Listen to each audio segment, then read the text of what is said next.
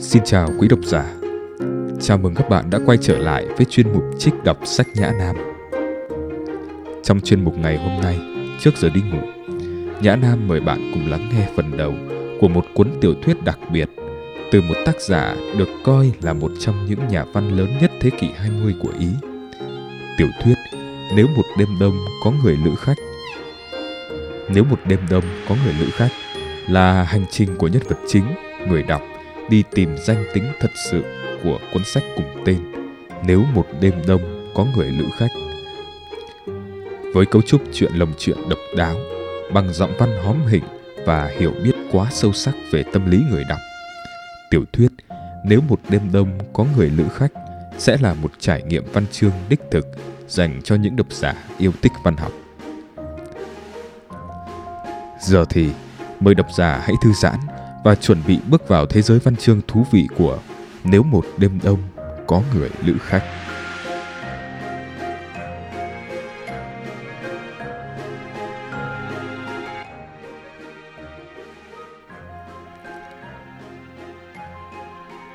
Chương 1 Bạn sắp bắt đầu đọc cuốn tiểu thuyết mới Nếu một đêm đông có người lữ khách của Italo Calvino.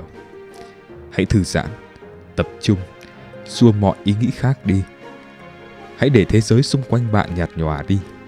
Tốt nhất là đóng cửa lại. Ở phòng bên tivi bao giờ mà chẳng bật. Nói thẳng với những người khác. Không, tôi không muốn xem tivi. Cao giọng lên, không thì họ chả nghe thấy tiếng bạn đâu. Tôi đang đọc sách, tôi không muốn bị quấy rầy. Có lẽ họ chưa nghe thấy bạn là vì tiếng léo nhéo kia. Nói to hơn đi hét lên. Tôi đang bắt đầu đọc tiểu thuyết mới nhất của Italo Calvino. Hoặc, nếu bạn muốn, đừng nói gì cả, chỉ mong sao họ để bạn yên. Hãy tìm tư thế thoải mái nhất. Ngồi, duỗi người ra, cuộn tròn lại, hay nằm thẳng, nằm ngửa, nằm nghiêng, nằm sấp. Trên ghế bành, trên đi văng, trên ghế bập bênh, trên ghế xếp, trên đệm, trên võng, nếu bạn có võng, trên giường, dĩ nhiên, hoặc trong chăn. Thậm chí bạn có thể trồng cây chuối, đầu lộn ngược, tư thế yoga. Sách thì phải để ngược. Cố nhiên rồi. Dĩ nhiên, tư thế lý tưởng để đọc sách là thứ bạn không bao giờ tìm được. Ngày xưa người ta thường đứng mà đọc, nơi giá đọc. Họ quen đứng một chỗ không nhúc nhích. Họ nghỉ ngơi như thế những khi mệt vì cưỡi ngựa lâu. Chẳng ai từng nghĩ tới chuyện đọc trong khi cưỡi ngựa. Thế nhưng bây giờ, bạn lại thấy cái ý tưởng ngồi đọc trên yên ngựa, sách tựa vào bầm ngựa, hoặc có thể chẳng vào tai ngựa bằng một lối đặc biệt. Ý tưởng đó có mỏi hấp dẫn. Hai chân sỏ vào bàn đạp, hẳn bạn sẽ thấy đọc sách thật thoải mái. Để chân cao lên là điều kiện đầu tiên để thưởng thức việc đọc. Nào, bạn còn chờ gì nữa? duỗi hai chân ra, cứ thế kê chân lên một cái gối, lên hai cái gối, lên chỗ tựa tay của đi văng, lên hai tay ghế bành, lên bàn cà phê, lên bàn làm việc, lên đàn piano, lên bản đồ trái đất. Trước hết là tháo giày ra. Nếu muốn, giơ hai chân lên. Nếu không, kéo hai chân về miễn là không đứng đó, một tay cầm đôi giày, một tay cầm sách. Điều chỉnh ánh sáng sao cho không phải căng mắt ra. Làm ngay đi. Bởi một khi bạn đã đắm mình đọc say sưa, thì sẽ chẳng có gì bắt bạn nhúc nhích được nữa. Hãy sắp xếp sao cho trang giấy không nằm trong bóng tối. Một nùi con chữ màu đen trên một cái nền màu xám. Chữ nào cũng hệt chữ nào, như một đội quân chuột nhưng phải cẩn thận, đừng để ánh sáng hắt lên trang sách quá mạnh, sáng lóa lên trên màu trắng tàn nhẫn của trang giấy, ngấu nghiến gặm vào bóng các con chữ như vào lúc giữa trưa ở phương Nam. Cố mà tiên liệu ngay từ bây giờ tất cả những gì có thể khiến bạn bỏ giữa chừng việc đọc. Hút thuốc trong tầm tay, nếu bạn có hút thuốc, cả gạt tàn nữa. Còn gì không? Bạn có phải đi đái không? Thôi được rồi, bạn biết rồi đấy. Chẳng phải là bạn mong chờ một cái gì cụ thể từ cuốn sách cụ thể này. Bạn là loại người về nguyên tắc vốn không còn chờ đợi bất cứ điều gì từ bất cứ cái gì. Có lắm người, trẻ hơn bạn hoặc không trẻ bằng, sống trong niềm mong đợi những trải nghiệm khác thường từ những cuốn sách, từ người khác, từ những chuyến đi, từ những sự kiện, từ những gì ngày mai dành sẵn cho họ. Nhưng bạn thì không. Bạn biết rằng điều tốt nhất bạn có thể mong đợi là tránh được điều xấu nhất. Đây là kết luận bạn đã rút ra được trong đời tư và cả trong những vấn đề chung, kể cả trong những vụ việc trên trường quốc tế. Còn sách thì sao? À, thì chính bởi đã phủ nhận điều đó trong mọi lĩnh vực khác nên bạn tin mình vẫn còn có thể ban cho chính mình một cách hợp lệ cái niềm vui thú của tuổi trẻ là mong đợi từ một khu vực được cẩn thận khoanh vùng như là lĩnh vực sách, nơi bạn có thể may mắn hoặc không may mắn, nhưng khả năng phải thất vọng là không quá lớn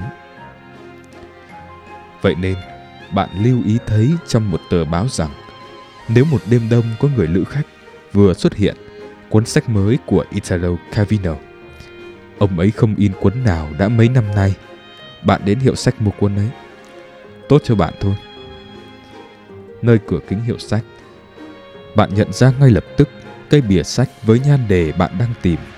Lần theo dấu vết thị giác này, bạn len mình trong cửa hiệu, ngang qua cái rào chắn dày đặc gồm những cuốn sách bạn chưa bao giờ đọc Chúng đang cau mày nhìn bạn từ trên những bàn, những kệ, cố hù dọa bạn. Nhưng bạn biết bạn không được cho phép mình kinh hoàng.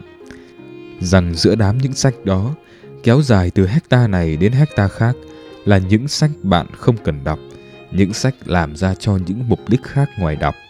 Những sách bạn chưa mở ra thì cũng đã đọc rồi, bởi vì chúng thuộc loại sách chưa viết ra thì người ta đã đọc rồi. Thế đã bạn vượt qua được vành đai thành lũy phía ngoài. Nhưng rồi bạn bị tấn công bởi một lực lượng bộ binh, gồm những sách mà nếu bạn có nhiều hơn một cuộc đời thì nhất định bạn cũng sẽ đọc, nhưng chẳng may đời bạn trả được bao nhiêu cả. Bằng một chiêu nhanh thoát, bạn đánh vòng qua chúng, dấn vào giữa đội hình theo kiểu phalanx Hy Lạp, gồm những sách bạn cũng có ý đọc, nhưng có những sách khác bạn phải đọc trước những sách hiện giờ quá đắt nên bạn sẽ chờ đến khi nào chúng được bán hạ giá. Những sách giống như trên, chừng nào chúng được in dưới dạng bìa mềm. Những sách bạn có thể mượn của ai đó, sách mà ai cũng đọc nên cứ như là bạn cũng đọc rồi vậy. Nếu thoát được những cuộc đánh sáp lá cả đó, bạn tiến đến dưới những ngọn tháp của pháo đài, nơi các đội quân khác đang giàn trận.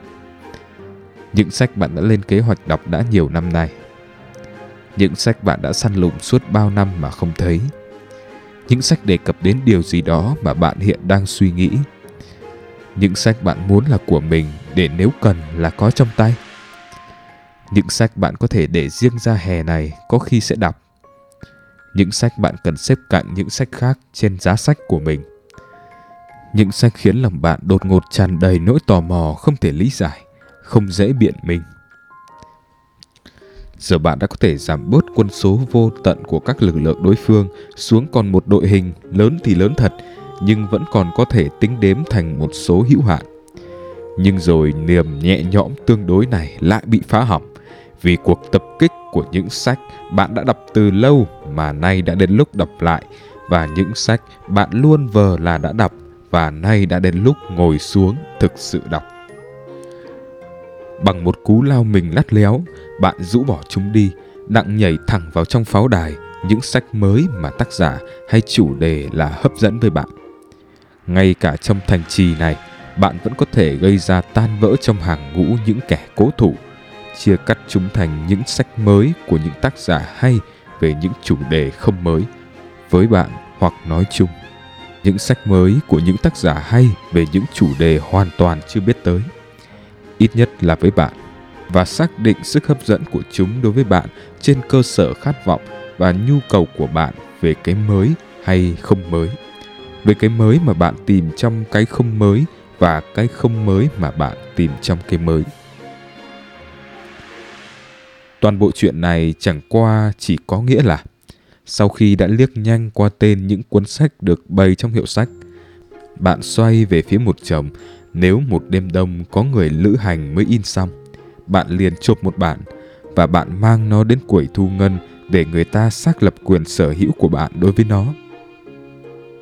Bạn ném thêm một cái nhìn ngẩn ngơ vào những cuốn sách xung quanh bạn. Hay đúng hơn, chính là những cuốn sách kia đang nhìn bạn với cái nhìn ngẩn ngơ của những con chó trong mấy cái chuồng ở trại nhốt chó của thành phố. Khi thấy một con vốn là bạn cùng cảnh ngộ, nay được chủ đến tháo cũi sổ lầm, cầm dây dắt ra khỏi đó. Thế rồi bạn đi ra. Bạn thấy mình có một niềm vui đặc biệt từ cuốn sách mới xuất bản này. Và bạn đang mang đi không chỉ một quyển sách mà còn cả sự mới nguyên của nó. Sự mới nguyên mà có thể chẳng qua chỉ là sự mới nguyên của một món đồ vừa xuất xưởng, sự tươi tắn thanh tân của những cuốn sách mới vốn kéo dài cho đến khi cái bìa ngoài bắt đầu ngả vàng, đến khi một lớp màng mờ bám lấy mép trên, đến khi góc bìa quan hết cả trong mùa thu nôn nả của các thư viện. Không, bạn những mong luôn luôn gặp sự tươi mới đích thực, sự tươi mới hễ đã mới một lần rồi là sẽ tiếp tục mới mãi. Sau khi đọc cuốn sách vừa xuất bản, bạn sẽ nắm quyền sở hữu sự tươi mới này ngay khoảnh khắc đầu tiên mà không cần phải theo đuổi nó, săn lùng nó. Điều đó có xảy ra lần này không? Bạn chả bao giờ biết được. Ta hãy xem nó mở đầu ra sao nhé. Có thể là ngay lúc còn ở trong hiệu sách, bạn đã bắt đầu lật lật quyển sách từ đầu tới cuối rồi. Hay bạn không làm thế được bởi nó được gói kín mít bằng giấy bóng. Giờ bạn ở trên xe buýt, đứng giữa đám đông, một tay níu quai giữ thăng bằng, tay kia bạn bắt đầu mở gói, làm những động tác hao hao như khỉ. Một con khỉ muốn bóc quả chuối trong khi vẫn bám cành cây. Cẩn thận, bạn đang thúc cùi trỏ vào mấy người bên cạnh đấy. Ít nhất cũng xin lỗi người ta đi. Hoặc có thể người bán sách không gói sách lại, anh ta đưa cuốn sách cho bạn đựng trong một cái túi nhỏ Thế thì đơn giản hơn. Bạn đang ngồi sau vô lăng ô tô, chờ đèn hiệu giao thông. Bạn rút cuốn sách ra khỏi túi, xé rách lớp giấy bóng kính, bắt đầu đọc mấy dòng đầu. Một trận còi rũ rội chút xuống bạn. Đèn xanh rồi. Bạn đang làm tắc nghẽn giao thông. Bạn ngồi ở bàn làm việc. Bạn đặt quyển sách giữa đống giấy tờ công việc như thể chỉ là tình cờ. Đến một lúc, bạn dẹp tập hồ sơ sang bên và thấy cuốn sách nằm ngay trước mắt. Bạn lơ đãng mở nó ra. Bạn chống hai cùi trỏ lên bàn. Bạn tì hai bàn tay nắm chặt lên hai thái dương. Nom bạn như đang tập trung xem xét giấy tờ. Nhưng kỳ thực, bạn đang khám phá những trang đầu của cuốn tiểu thuyết. Dần dần bạn ngả người vào ghế. Bạn nâng cuốn sách lên ngang tầm mũi. Bạn ngả ghế ra, cho nó dồn trụ lên hai chân sau. Bạn kéo một ngăn kéo bên của bàn làm việc ra để kê chân lên đó. Vị trí hai bàn chân trong quá trình đọc có tầm quan trọng rất lớn.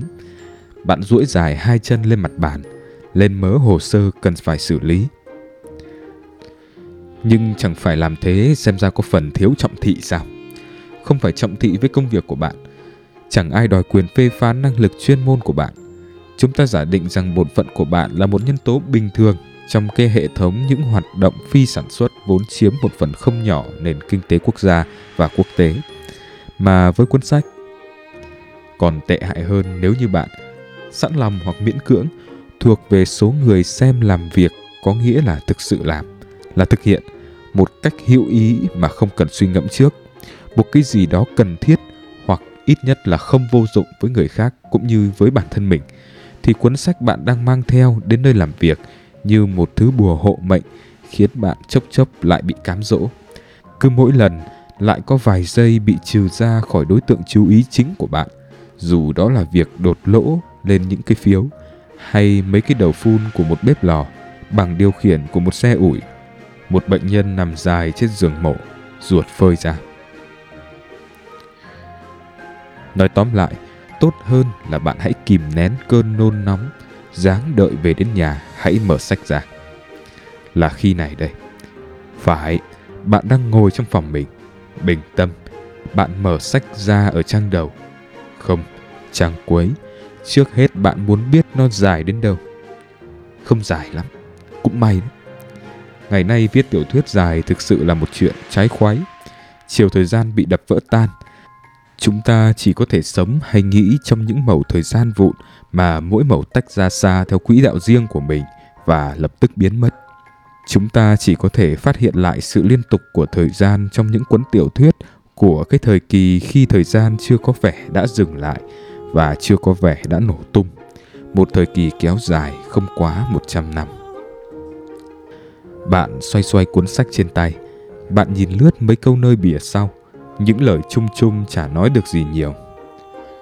Thế càng hay, không có một thông điệp nào tuy úp mở, xong lại nói hay hơn cái thông điệp mà bản thân cuốn sách phải truyền đạt trực tiếp, mà bạn phải rút ra được từ cuốn sách, dù nó nhiều hay ít thế nào đi nữa. Dĩ nhiên, việc xoay tới xoay lui cuốn sách như thế này, cả nó nữa, Việc đọc trước đọc sau nó trước khi đọc vào bên trong nó là một phần của niềm vui thú nơi một cuốn sách mới. Song cũng như mọi niềm vui thú màu đầu, nó có độ dài tối ưu của nó. Nếu bạn muốn nó đóng vai trò như cú hích về phía niềm vui thú mang thực chất hơn, đấy là thực hiện chính hành vi đó, cụ thể là hành vi đọc sách. Thế là bây giờ bạn đã sẵn sàng tấn công những dòng của trang đầu bạn sẵn sàng nhận ra cái giọng không thể lẫn vào đâu được của tác giả. Không, bạn hoàn toàn không nhận ra nó. Nhưng giờ đây nghĩ lại, đã có ai bảo tác giả này có một giọng không lẫn vào đâu được nào? Ngược lại, ông ta có tiếng là một tác giả mà cuốn sau khác cuốn trước một chơi một vực. Và trong chính những thay đổi đó, bạn nhận ra ông ta chính là ông ta. Tuy nhiên ở đây, ông ta dường như tuyệt chẳng có liên hệ gì với tất cả những thứ khác ông ta từng viết. Ít nhất là theo chỗ bạn nhớ. Bạn có thất vọng không? Xem nhé. Có lẽ ban đầu bạn hơi bối rối. Như khi có một người xuất hiện, nghe cái tên thì bạn cho rằng người này với một khuôn mặt nào đó hẳn chỉ là một. Và bạn cố làm cho những nét mặt mình đang thấy kia tương hợp với những nét mặt bạn nhớ trong tâm trí. Nhưng không được Xong bạn cứ đọc tiếp và nhận ra rằng cuốn sách dẫu sao vẫn đọc được.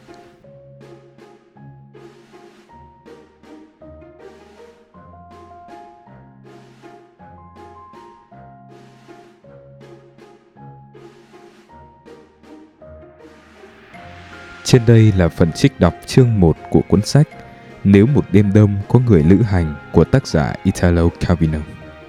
Xin cảm ơn các bạn đã chú ý lắng nghe. Hẹn gặp lại các bạn trong số trích đọc tiếp theo.